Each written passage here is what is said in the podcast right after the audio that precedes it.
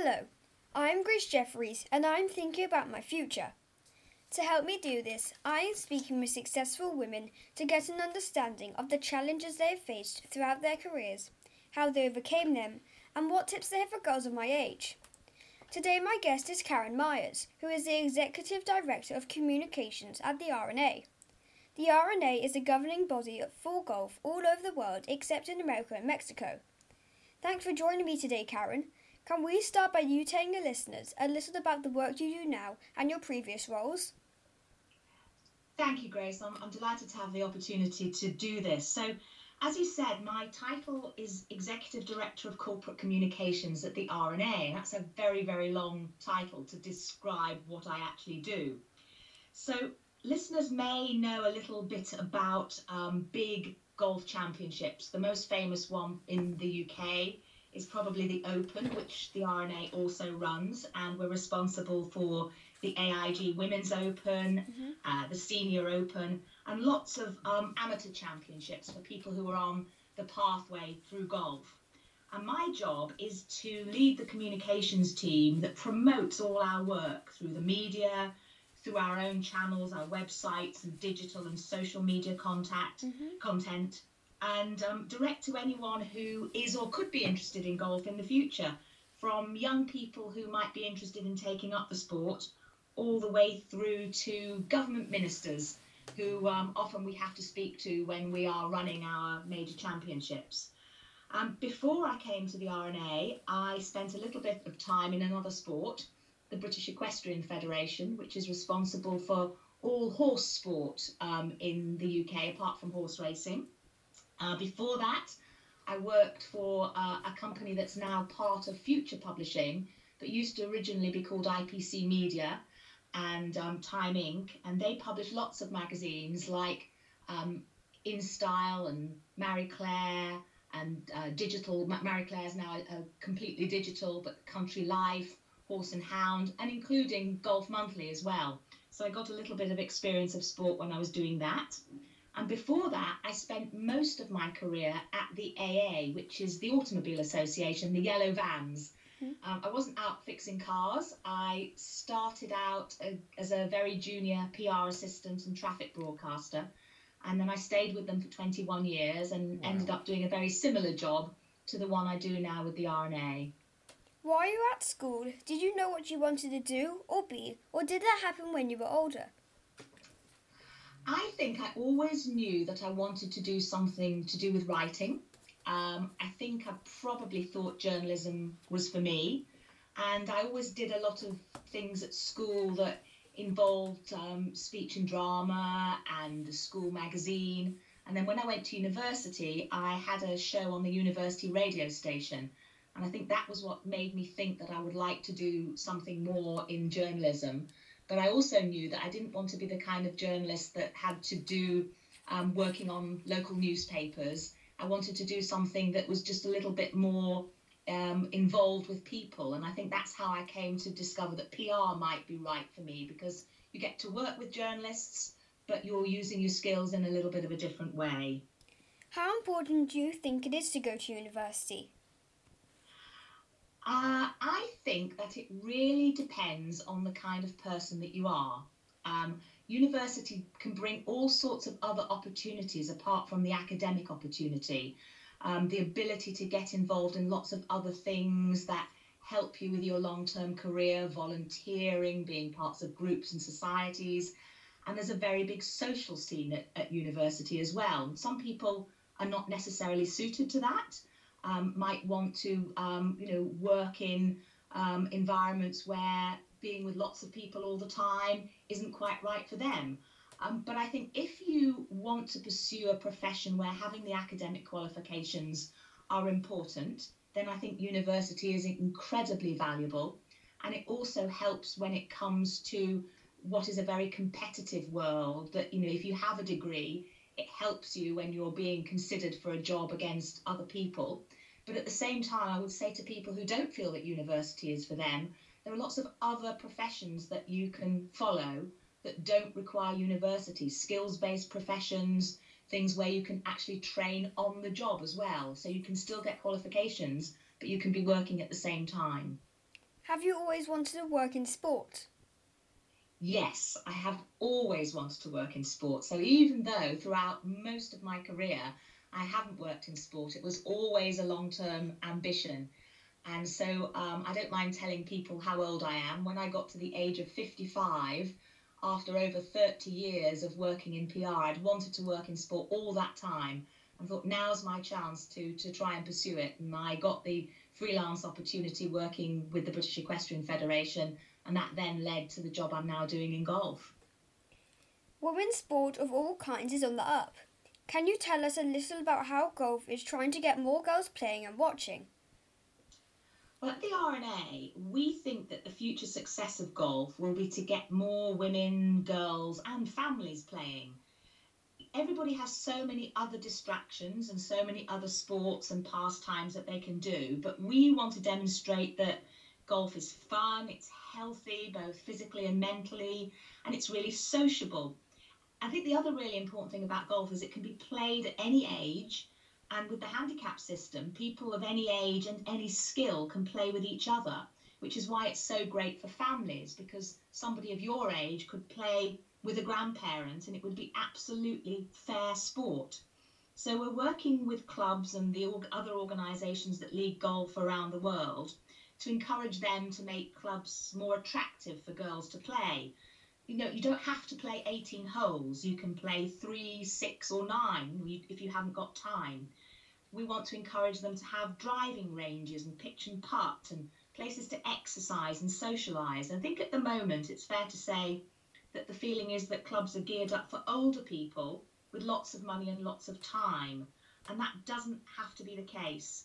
And one of the best ways to get more girls watching is to have more role models that inspire, and that's dependent on women's golf being on TV and on the experience of watching golf live. It's really attractive, as with any other sport, to go along with family and friends and watch live sport. So that's what we would like to see more of. What do you personally really like about golf and sport? Well, I, I like sport because um, it, it's one of those areas where you can pursue something that is competitive and healthy but also get the kind of pleasure from it that you might get if you were sitting at home reading a book. It sort of fulfills your personal needs for, ha- for happiness. And golf itself is something that I play, didn't start playing until I was in my 30s.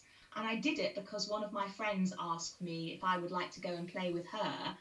And it was an opportunity to spend more time with a friend that I wouldn't necessarily have had anything else in common with from a sporting point of view. It's it's also it's a gentle sport. You know, you don't have to be fit and athletic to play it. I was always the last person to be chosen for a team in the school sports.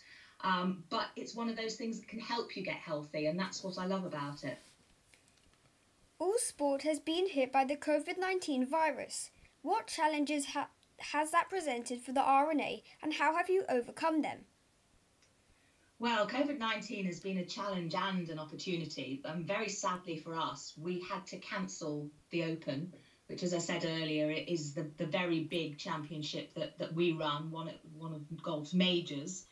And we had to cancel it because at the time that we were making the decision, we couldn't know that when we were playing the championship in July, whether it would be safe or not and we have 40,000, 43,000 approximately people that come every day to that championship. And when we were making the decision in April, it just didn't feel right. It felt like the right thing to do not to go ahead.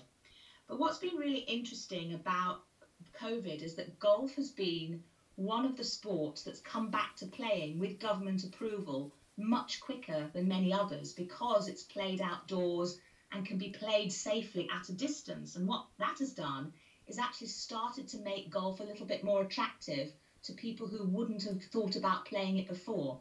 And that's something that the golf industry really now needs to try and take advantage of. Do you have any idols or mentors? Well, I've always had mentors throughout my career, and I think it's a really important thing to do because it's somebody who is not your parents and isn't your friends, but somebody who really is independent and can encourage you and give you guidance. And I think I, have had a mentor all my life in, in somebody who was actually my first boss when I worked for the AA, when I, I started there in, in at the age of 23. Um, in terms of idols, I, I think my idols don't necessarily come from from sport. Actually, I tend to have my idols in in the world of arts and, and theatre, which is something I'm really interested in as well. But as I say, I think um, it's really important that golf, particularly, can have role models, people that you can look up to and inspire you. And there are lots of those who look at Georgia Hall and Charley Hull and, and lots of uh, women playing golf around the world. Is there anything that you still want to do, either personally or professionally? Well, as I mentioned my age, um, I actually hit 60 not that long ago during lockdown. Wasn't able to have a, a 60th birthday party. And I'd like to think that I've still got a, another few years of my professional career. But one of my great passions is actually cricket. I, I love cricket in, in all its forms. And I think a lot of sports can learn from cricket in terms of how it has adapted to encourage different people to engage with it. And I I would like to think that perhaps when I, I finish working full time, that I might be able to do something voluntarily or as what's known as a non-executive role where you work with businesses to give them advice without necessarily being paid and also to do some more charity volunteering which is something that I I've always done quite a lot out of throughout my life and I'd like to do more of that. That's funny that you like cricket because I also really like cricket. Oh, well, that's good another great woman cricket fan. Yeah. Who's the most famous golfer you have met or worked with? Oh, the most famous golfer. Well, um, last year I was very excited um, when I sat at dinner um, in Royal Portrush, where we held the Open, with Graeme McDowell, who is a very famous um, golfer from Northern Ireland and spent quite a lot of time talking to him and his family, and, and he is one of my favourites. But sitting at the next table were two people that I've always really admired. One is Francesco Molinari, because he won First Open where I actually was working, but also Gary Player. So Gary Player is uh, quite elderly now, but still incredibly fit. And he is South African, very, very famous major winner and um, he waved at me uh, across the table and blew me a kiss. and I was very excited about that because I'd only met him once before, and I'd like to think it was because he remembered me, but I suspect it was really because he probably does that with everybody. what tips would you give girls when they start to think about their careers and their future? I think it's important still, particularly at this stage of your thinking, to still have options. I think as coronavirus has shown, the world is changing constantly. And I think that it's important not to just have one fixed thing that you might be set on, but to think about what the alternatives might be as the world is changing. Um, but I think that, as we've mentioned, it's really important to have a mentor and a guide, somebody that you can turn to who isn't one of your parents that can help you think that through and maybe to look for things that you can do where you're volunteering that give you a little bit of work experience. I know that there used to be formal work experience opportunities through schools, and I think there those are less formal now. So it's important to build up the contacts that you have through family and friends to try and find the people that might help you to get that work experience along the way and do a little bit of training. As you've said, the world is changing so much and so quickly. What do you think work for women might look like in 10 years' time? I'd like to think that it's going to be much more flexible. I think men and women have learned over the last four months that it's possible to work much more flexibly, not only where you work, with people working from home rather than in offices, but when you work it doesn't have to be nine to five. It shouldn't be a situation where you've got somebody looking over your shoulder to see that you're at your desk every minute of the day, but to give you the flexibility to work at different times of day to suit your lifestyle. And, you know, I don't think now that things like having children are any longer a, a barrier to people progressing. It used to be the case that because women took time off to have children and took maternity leave, that it slowed down their careers. And I think that's no longer the case because of the kind of flexibility that there is. And I also think that there's an opportunity for women to think much more about careers that may have not previously been thought of as traditionally for girls. There should be no such thing as careers that are only for men or only for women. But unfortunately, that has been the case. And I think that that's freeing up, and that means there's a bigger world of opportunity. I'd like to think also that there's a bigger opportunity for people to travel and work overseas in other places. And it will be interesting to see how, as we progress hopefully towards a vaccine, that the world frees up again and that, that movement around the world, not only for holidays, um, starts to come back for work as well. I have really enjoyed chatting with you with you today, Karen. Thank you so much, and I'm sure everyone listening will now be thinking about some of the choices they're about to make and when they can take up golf, of course. Keep listening to Grace Jeffries Meets as I talk to many more brilliant women.